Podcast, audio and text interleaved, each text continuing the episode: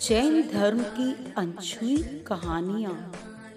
शिला लेखों पर अंकित इतिहास की गवाह, जैन राजा रानी की कहानी, जैन सिद्धांतों की बातें, इन रिलीजियस यात्री विद निधि जैन। बिहार के गया से 32 किलोमीटर की दूरी पर बारबर की गुफाएँ नागार्जुन की पहाड़ियों में आजीविका का इतिहास साक्ष्य रूप में प्रस्तुत है। सम्राट चंद्रगुप्त मौर्य के पुत्र बिंदुसार आजीविका संघ के अनुयायी थे और ये गुफाएँ अपने पिता बिंदुसार के लिए ही सम्राट अशोक ने बनवाई थी ऐसा कहा जाता है। किंतु जैन इतिहास बिंदुसार को जैन धर्मावलंबी होने का प्रमाण देते हैं। पर इन विवादों से परे ये जानना ज़रूरी है कि आजीविका संघ के सूत्र क्या थे, ये कौन सा दर्शन है। रिलीजियस यात्री के आज के इस एपिसोड में मैं निधि यही बतलाने का प्रयास करूँगी कि ये आजीविका संप्रदाय कैसे आया, क्या इसके सिद्धांत थे। बौद्ध ग्रंथ दिग्निकाय के सामंज फलसूत में महावीर निगंठ नाथपूत के अतिरिक्त छह और तैर्थिकों का उल्लेख मिलता है। ये प्रभावशाली धर्मनायक सभी अपने को तीर्थंकर या अरहत कहते थे। इन्होंने नवीन पंथों की स्थापना की तो प्राचीन मतों के नेता बन गए। इनमें से प्रत्येक के अनुयायियों की संख्या हज़ारों में थी। प्रारंभ में ये सभी पार्श्वपत्य संप्रदाय के नग्न साधु थे। ये छह तैर्थिक थे पूर्ण काश्यप मक्खली गोशालक, अजीत केश कंबल प्रबुद्ध कात्यायन संजय वेलट्टी पुत्र, महात्मा गौतम बुद्ध इनमें से मक्खली गोशालक ही आजीविका संप्रदाय के नेता बने और इन छह संप्रदायों में से केवल आजीविका संप्रदाय और बौद्ध संप्रदाय ही अधिक दिनों तक चले। जैन धर्म कर्म सिद्धांत पर विश्वास करता है। पाप पुण्य सब हमारे किए गए कर्म के आधार पर सुनिश्चित होते हैं। जबकि इससे परे आजीविका संप्रदाय का मत था कि इस संसार में जो हुआ है, जो हो रहा है तथा जो होगा, वह पहले से ही सुनिश्चित है। उसे कोई भी बदल नहीं सकता। अपनी सामर्थ्य से कुछ नहीं होता। न दूसरे के सामर्थ्य से कुछ होता है। पुरुषार्थ से भी कुछ नहीं होता। सभी प्राणी बलहीन, सामर्थ्यहीन है। वे नियति भाग्य और स्वभाव के कारण परिणत होते हैं और सुख दुख का उपभोग करते हैं। आजीविका संप्रदाय में गोशालक का मत था, ज्ञान से मुक्ति नहीं होती, अज्ञान से मुक्ति होती है। देव कोई नहीं है, हमें शून्य का ध्यान करना चाहिए। उनका सिद्धांत था, अपवित्रता के लिए कोई कारण नहीं होता कारण के बिना ही प्राणी शुद्ध होते हैं। हमारी आत्मा भी अणु परमाणु से बनी है। आत्मा को भौतिक नियम परिचालित करते हैं। तो किसी भी कृत्य के लिए हम जिम्मेदार नहीं। तो बुरे कार्य अच्छे कार्य से कुछ भी नहीं होगा। यही आजीविका दर्शन, जैन दर्शन से हटकर था, अलग था। क्योंकि जैन धर्म तो कर्म सिद्धांत को ही मानता है। यही जैन धर्म का मूल तत्व है। आजीविका मत के सिद्धांतों पर, जैन धर्म के सिद्धांतों का प्रभाव था। उनका स्वयं का कोई आधार नहीं था और निराधार संप्रदाय अधिक दिनों तक टिक नहीं सकता। आजीविका मत के सिद्धांत के संबंध में कोई स्वतंत्र ग्रंथ नहीं मिलता। इसका कारण यह रहा है कि भगवान महावीर के काल में ग्रंथ परंपरा प्रचलित नहीं हुई।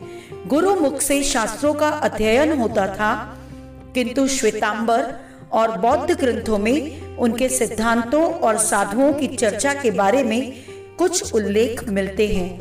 उनके अनुसार, आजीवक साधु नग्न रहते थे, हाथों में अंजुली पात्र में भोजन करते थे, अपने लिए बनवाया आहार नहीं लेते थे, एक साथ भोजन करने वाले युगल से, गर्भवती स्त्री से दूध मुहे बच्चे वाली स्त्री से आहार नहीं लेते थे। मत्स्य, मांस मदिरा खट्टी कांजी ग्रहण नहीं करते थे। विविध उपवास करते थे। उनके गृहस्थ अरिहंत को देव मानते थे माता पिता की सेवा करते थे। गुलर, बड़ बेर अंजीर, पिलखू, इन पाँच फलों का भक्षण नहीं करते थे। बैलों के नाक का नहीं छिदवाते थे। त्रस प्राणियों की हिंसा हो, ऐसा व्यापार नहीं करते थे। आजीविका शब्द संस्कृत भाषा के आजीव शब्द से बना है। आजीव का अर्थ है आजीविका, रोजी। यह आजीविक शब्द, आजीव, आजीविक आजीवी आदि विभिन्न रूपों में जैन आगमों और बौद्ध साहित्य में मिलता है। कौटिल्य अर्थशास्त्र के अलावा समस्त प्राचीन ब्राह्मण साहित्य में नहीं मिलता।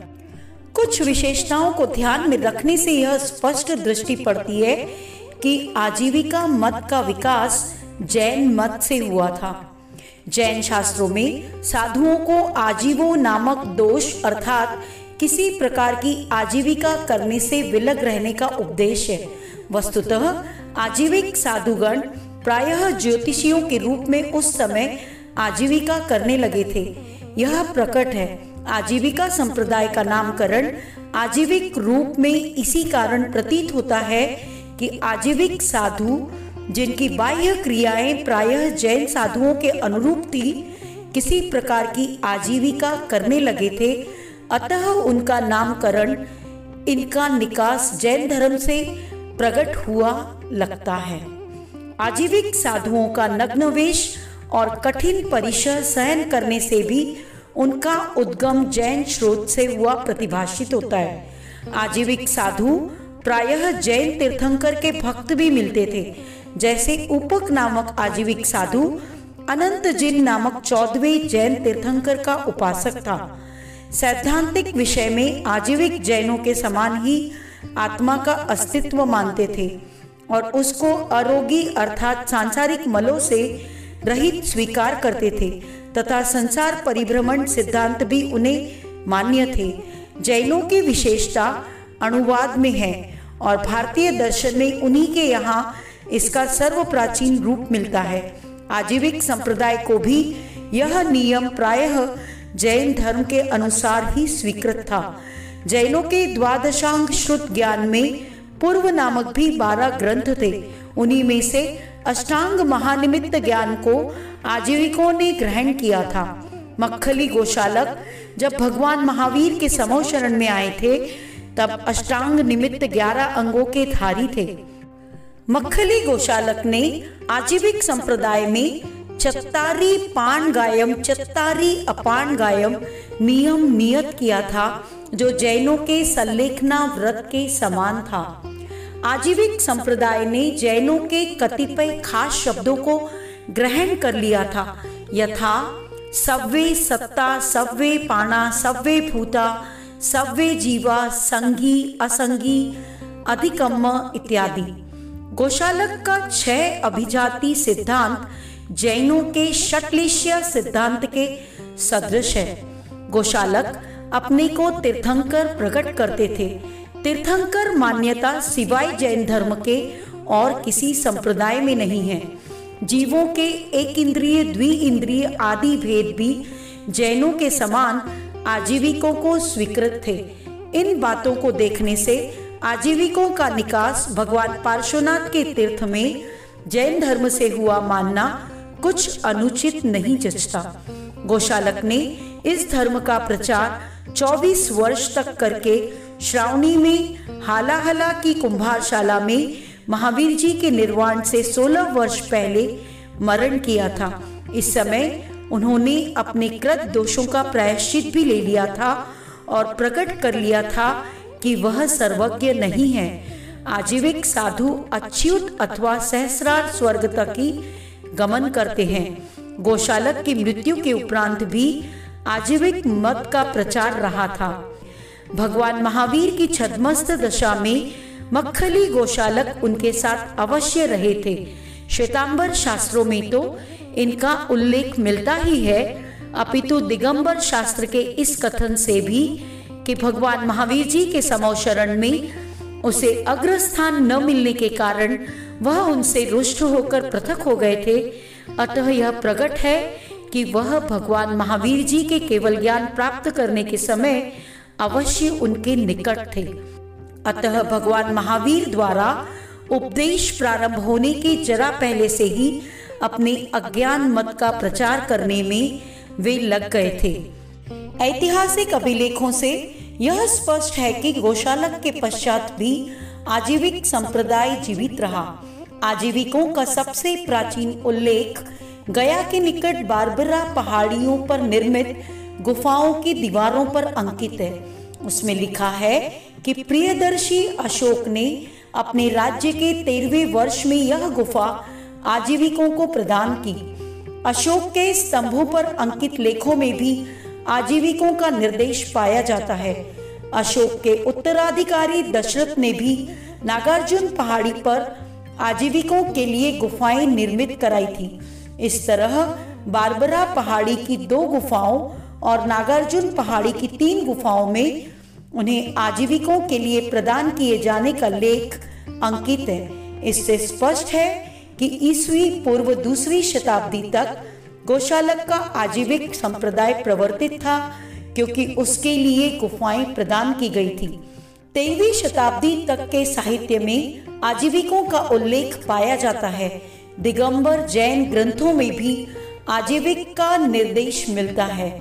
वराहमीर के पश्चात एक शताब्दी आगे के गुरु अकलंक ने तत्वार्थ वार्तिक में तापसो परिव्राजकों के साथ आजीविकों का निर्देश दिया है और बतलाया है कि परिव्राजक मरकर पाँचवें स्वर्ग में और आजीविक मरकर बारहवें स्वर्ग तक जन्म लेते हैं। उससे ऊपर निर्ग्रंथ ही जा सकते हैं। दसवीं शताब्दी के जैनाचार्य नेमी चंद्र जी ने अपने त्रिलोक सार में भी गाथा 547 में उक्त कथन करते हुए आजीविकों का निर्देश दिया है। इसी तरह जैनाचार्य वीर नंदी के आचार सार में भी यही बात दोहराई गई है। इस तरह आजीविकों का आजीविक रूप में ही ईसा की बारहवीं शताब्दी तक के दिगंबर जैन ग्रंथों में उल्लेख मिलता है। अतः आजीविक और दिगंबर जैनों को एक मानना भ्रम सा प्रतीत होता है। महापरिनिर्वाण की एक गांधार मूर्तिकला में आजीविका, तपस्वी का चित्रण नग्न वेश में दिखाया गया है। यह दूसरी, तीसरी शताब्दी का चित्रण है। सुदामा गुफा बारबरा पहाड़ियों के बाहर एक गवाह के रूप में एक शिलालेख मिलता है, जिस पर लिखा गया है कि राजा प्रियदर्शी अशोक ने अपने शासन के बारहवें वर्ष में यह गुफा आजीविका संघ के साधुओं के लिए बनवाई, जो ब्राह्मी लिपि में लिखी गई है। सन 2007 में हैरी फॉक नामक यात्री ने एक पत्थर को स्वच्छ करके उस पर यह शिलालेख देखा, जिस पर लिखा था कि करण चौपड़ नामक गुफा भी अशोक ने अपने शासन के 19वें वर्ष में आजीविका संघ के लिए बनवाई, जब वे चलूठा गए थे। विश्वकर्मा गुफा में भी एक शिलालेख कुछ ऐसी ही कहानी बयान करता है। इसे 261 बीसी में बारहवें वर्ष के शासन के समय अशोका ने बनवाई थी। वहीं स्थित लोमस ऋषि गुफा में ऐसा कोई शिलालेख नहीं है जो ऐसी कुछ घटनाक्रम का उल्लेख करे। आजीविका पर एक पुस्तक ए एल बाशनी ने लिखी है, जिसका शीर्षक है history of doctrines of Ajivikas a vanished Indian religion Kaushambi के उत्खनन में आजीविका का एक विहार निकला है। कहा जाता है, इस विहार में 5000 आजीविका भिक्षु रहते थे। दिव्यावदान के अशोक वदन अंश के अनुसार, बौद्ध धर्म अपनाने के बाद अशोक दो बार हिंसा की ओर मुड़े। ऐसी दो घटनाओं का उल्लेख है। एक उदाहरण में पुनरावर्धना में एक अन्य धर्मावलंबी द्वारा एक तस्वीर में एक चित्र उकेरा गया था, जिसमें बुद्ध को निर्ग्रंथ जैनति पुत्र, जो जैन धर्म के अनुयायी भगवान महावीर के समकक्ष जाने जाते हैं, उनके पैरों पर झुकने वाला चित्र दिखाया गया है। एक बौद्ध भक्त की शिकायत पर अशोक ने उस तस्वीर उकेरने वाले को गिरफ़्तार करने का आदेश जारी किया और बाद में पुनरावर्धना में सभी अठारह हज़ार आजीविका के अनुयायियों को मारने का आदेश दिया। इस आदेश के परिणाम स्वरूप लगभग 18,000 अनुयायियों को मार डाला गया। कुछ समय बाद पाटलिपुत्र में एक और निर्ग्रंथ अनुयायी ने ऐसी ही तस्वीर उकेरी। अशोक ने उसे और उसके पूरे परिवार को उनके घर में ही ज़िंदा जला दिया। रिलीजियस यात्री के आज के एपिसोड में बस इतना ही किंतु ये जानना आवश्यक है कि मस्करी पूर्ण मक्खली कोशालक थे कौन जिन्होंने ये सिद्धांत दिए उनका मूल क्या था तब तक के लिए गुड बाय फ्रॉम निधि सुनते रहिए रिलीजियस यात्री